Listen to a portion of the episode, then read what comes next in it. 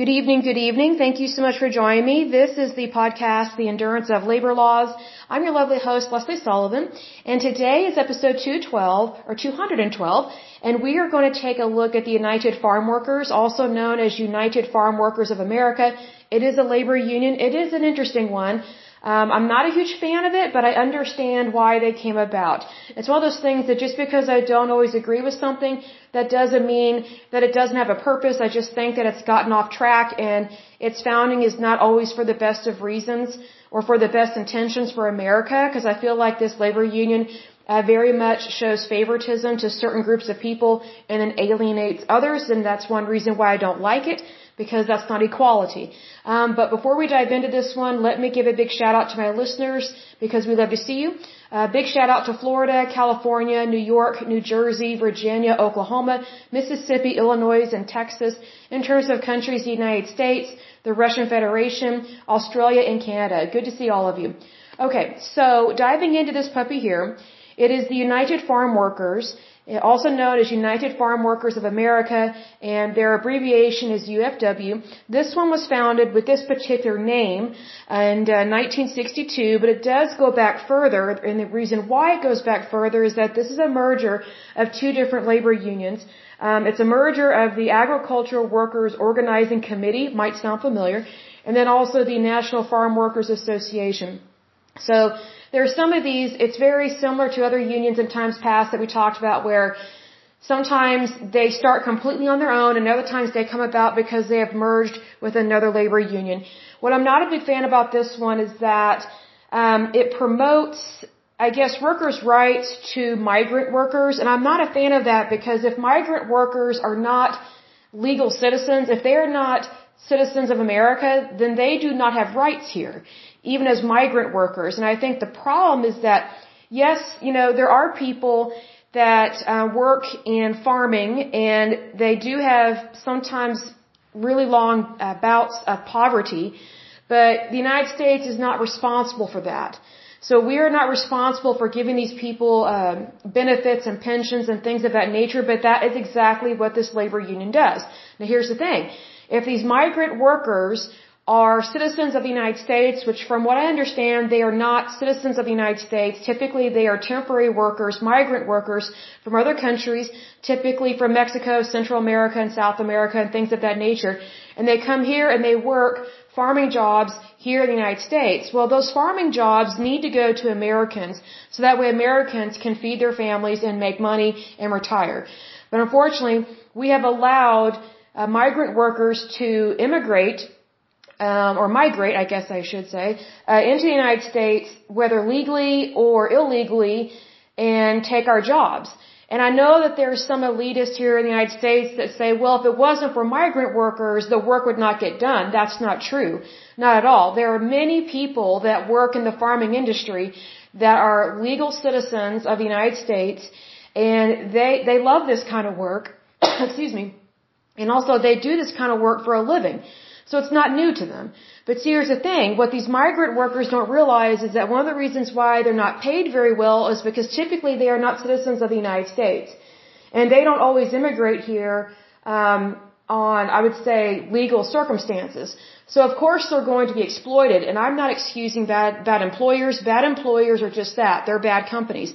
But not all companies are bad. But what these migrant workers don't realize is that they are the reason why sometimes we have inflation here in the United States. So, I mean, I mean, let's just call a spade a spade here. If an employer has an opportunity to hire someone for like a fraction of the price for labor, of course, more than likely they're going to go with cheaper labor, even if it's not legal. I don't agree with that. I think it's illegal and immoral because it is, but that happens. And so, you know, if these workers actually want workers' rights here in the United States, then they need to be legalized citizens, but they need to go about their immigration process um, legally. Because there's a lot of stuff that happens here that is not legal, and that's where I get concerned with that, because the United States, you know, we are not responsible for people's hardship, especially if they are coming from another country, because we are not responsible for the socioeconomics of other countries. We are only responsible for the United States and the citizens here. So this is one reason why there's a problem with illegal immigration and, you know, dreamers have dreams and all that kind of stuff. Hey, I get it. People want to come here and have a better life, but here's the thing a lot of these workers that come here, they don't actually want to be Americans. They want to change what happens here. And that is exactly what happened with this labor union. So this labor union was started by Dolores Huerta, a very interesting woman. From what I can tell, she's still alive. She's 92 years old. She is a very interesting individual. I understand why she helped to found um, this labor union. It's because, you know, she grew up with a dad that immigrated here from Mexico. So he was a migrant worker. And so he was very poor for a while. And, you know, he worked in farming and things like that. And so he wanted to have workers be unionized, even though they're not necessarily United States citizens. So he basically programmed his children to think this way. So then, and eventually she became a teacher. And then she saw how many of the families and the students that she taught were poor? Because they were farmers and some of them were children of immigrant uh, or migrant workers. And so of course her heart goes out to them because she knows what that's like. But she she made a big mistake here unfortunately. And I understand her thinking. Is just she goes about it completely the wrong way.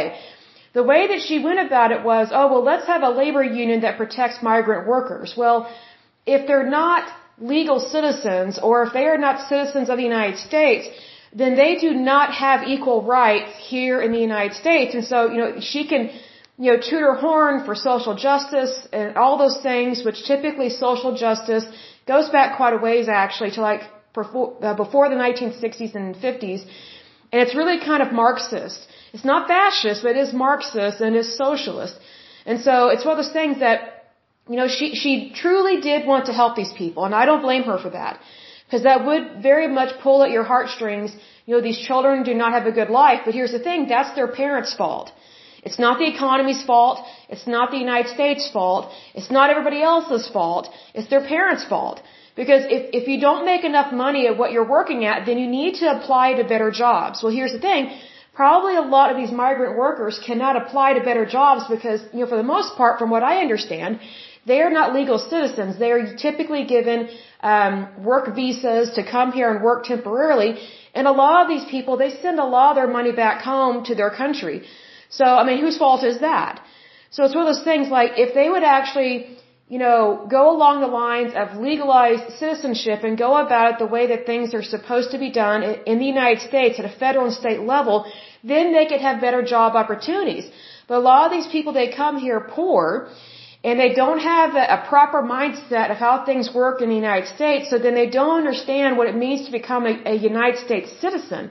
Well, that's not our problem, that's their problem. And I don't mean that harshly, it's just, hey, you know, let's say for example I were to try to go to Russia and get citizenship. You know, and, and then try and force them to make me a citizen just because I am a migrant worker or whatever. Well, that's not how other countries work especially Canada, especially Iran, and especially uh, Russia. So, you know, United States, we often fall for people's complaints and their sob story, and I understand that things are tough for people, but here's the thing.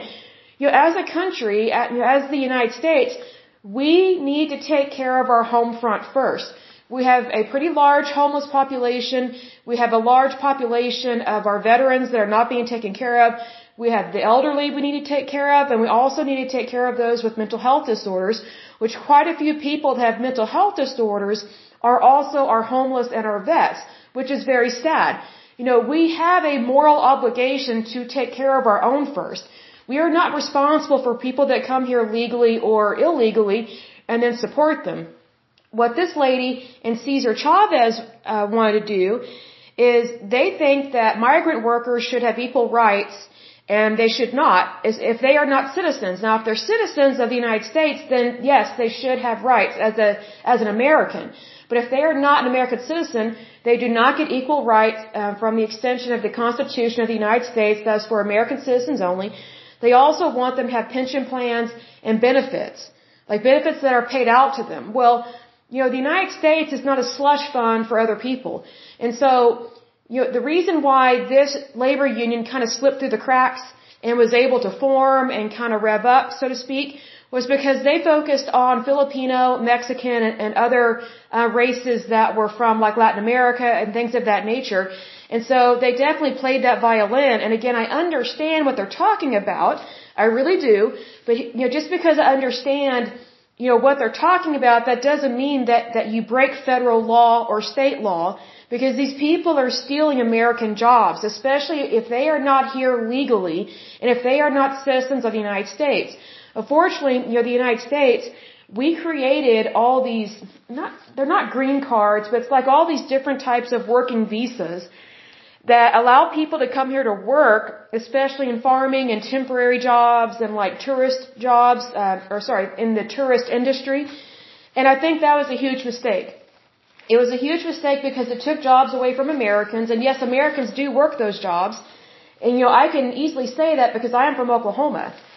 And here in Oklahoma, we have a very large farming community, and so you know, we very much notice when there's a huge influx from other countries and people trying to come here and take farming jobs, and it's like that's not right. So, you know, there are some elitists here, um, I would say in the United States that say, oh, well, you know, Americans are not going to do that type of work because they want more, they want more money. Here's the thing. Before all these migrant workers started coming here, especially in huge waves, it was only Americans that were working those jobs. And that's how they were able to feed their families, especially during the Great Depression and during World War II. So it's one of those things like, for example, with this Dolores Huerta, if I'm pronouncing her last name correctly, you know, her father, interesting man that he is, I'm sure he had, for the most part, good intentions, but I mean, if he's coming here and immigrating here from Mexico, and he's just wanting to unionize labor, then he's not pro-America. And I don't say that negatively, it's just that, you know, there's some people, they immigrate here and they're, and they're fascists or they're Marxists. I think her dad was a, a, a fascist or a Marxist. And you know what people don't realize is that you know Mexico has had a very turbulent history. And so considering that Dolores Huerta is 92 years old, her dad probably would have been uh, very much involved in I would say not necessarily guerrilla warfare, but he would have experienced at least one or two political conflicts within Mexico because he immigrated here or migrated here and became a migrant worker or whatever. And so you know, what people don't realize is that whenever people uh, immigrate here, especially when they are wanting to immediately form labor unions, they are typically fascist or Marxist or communist. You know, we've seen that in times past with several other labor unions, but here's the thing. Many of the other labor unions that were started by fascists, Marxists, or communists, they typically came from the Soviet Union or the Russian Empire or from the UK or from Ireland. This one's very unique in that her dad came uh, to America from Mexico, but I guarantee you he was not happy with what was happening in Mexico and he probably endured one of the revolutions down there. And so unfortunately sometimes people immigrate here with a chip on their shoulder and so they, that's one reason why they don't care to assimilate to American life, even though they very much know that there is more opportunity here in America. But they just come here and are troublemakers and they cause problems. And so immediately when he got here into uh, the United States, he wanted to uh, unionize migrant workers' uh, labor force.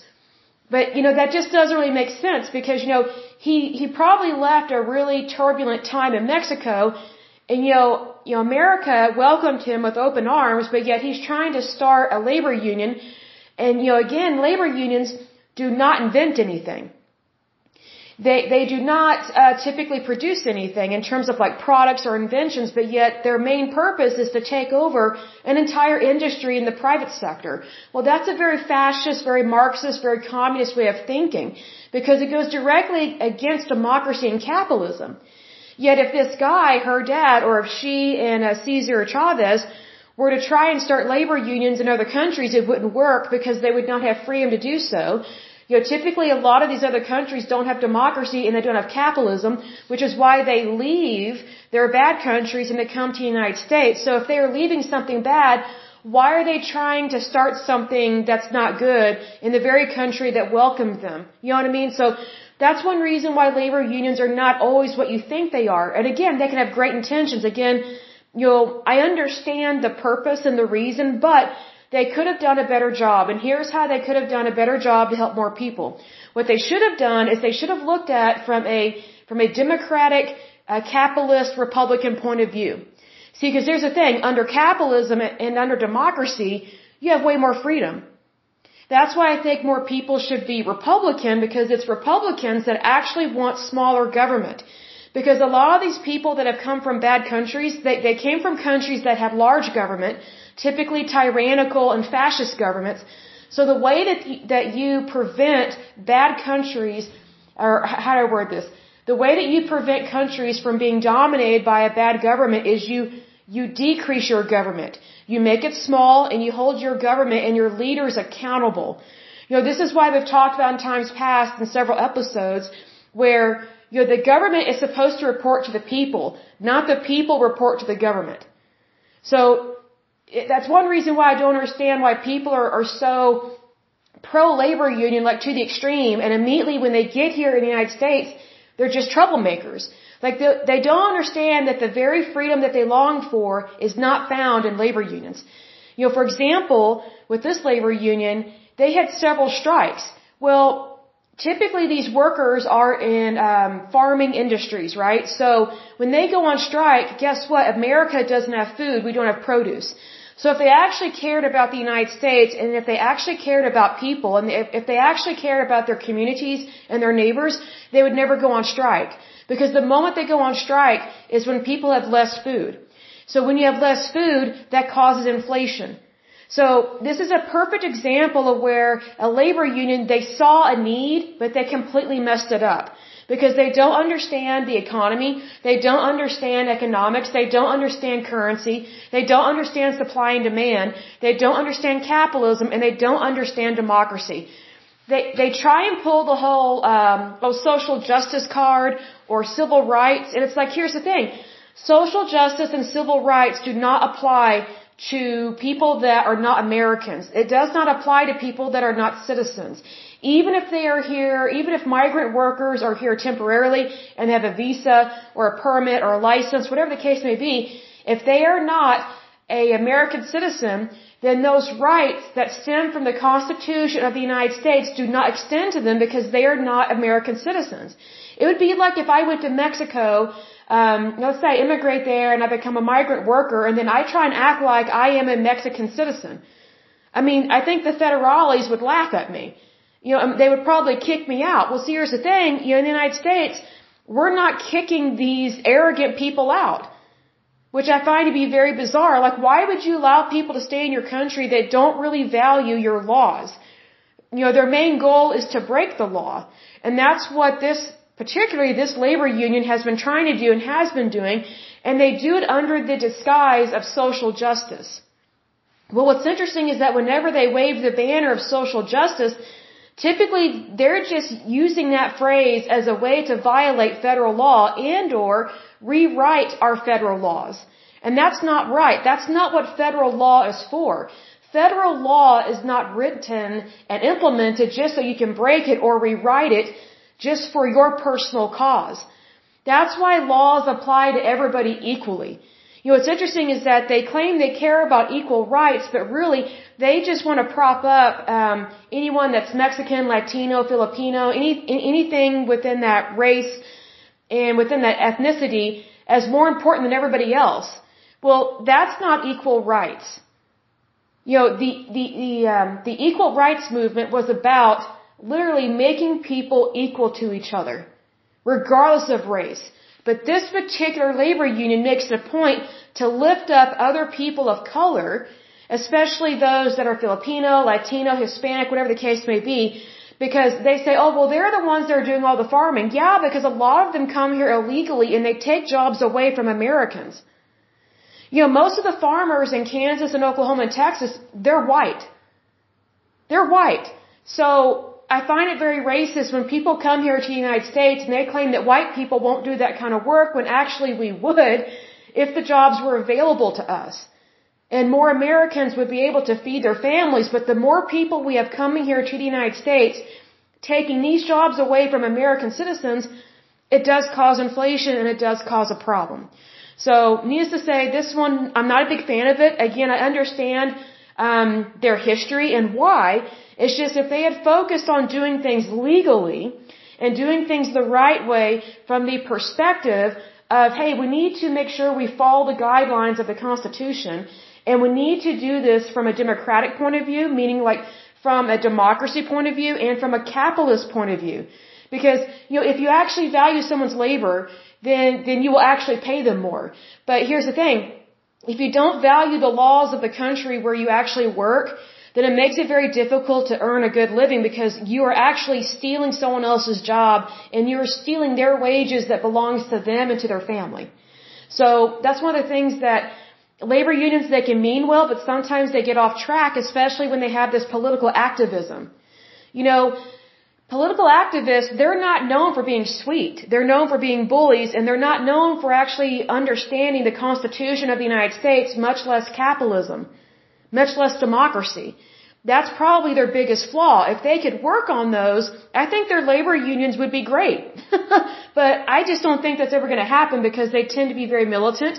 They tend to be fascists, Marxists, and communists, and that's not the American way because it's not freedom.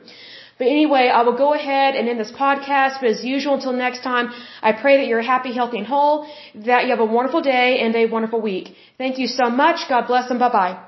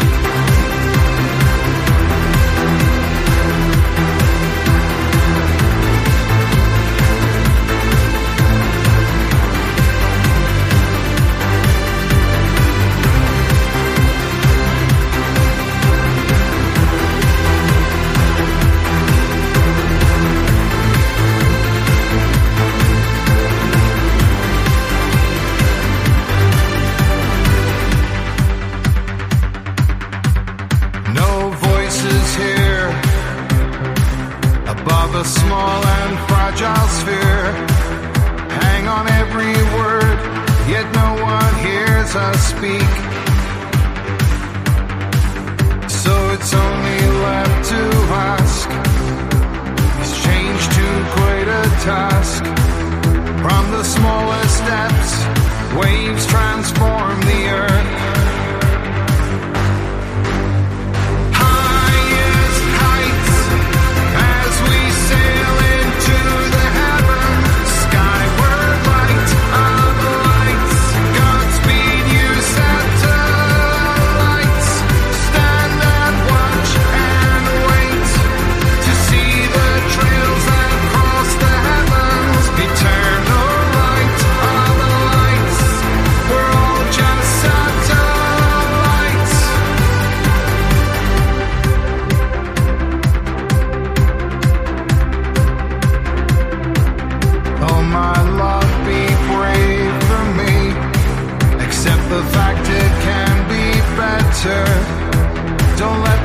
you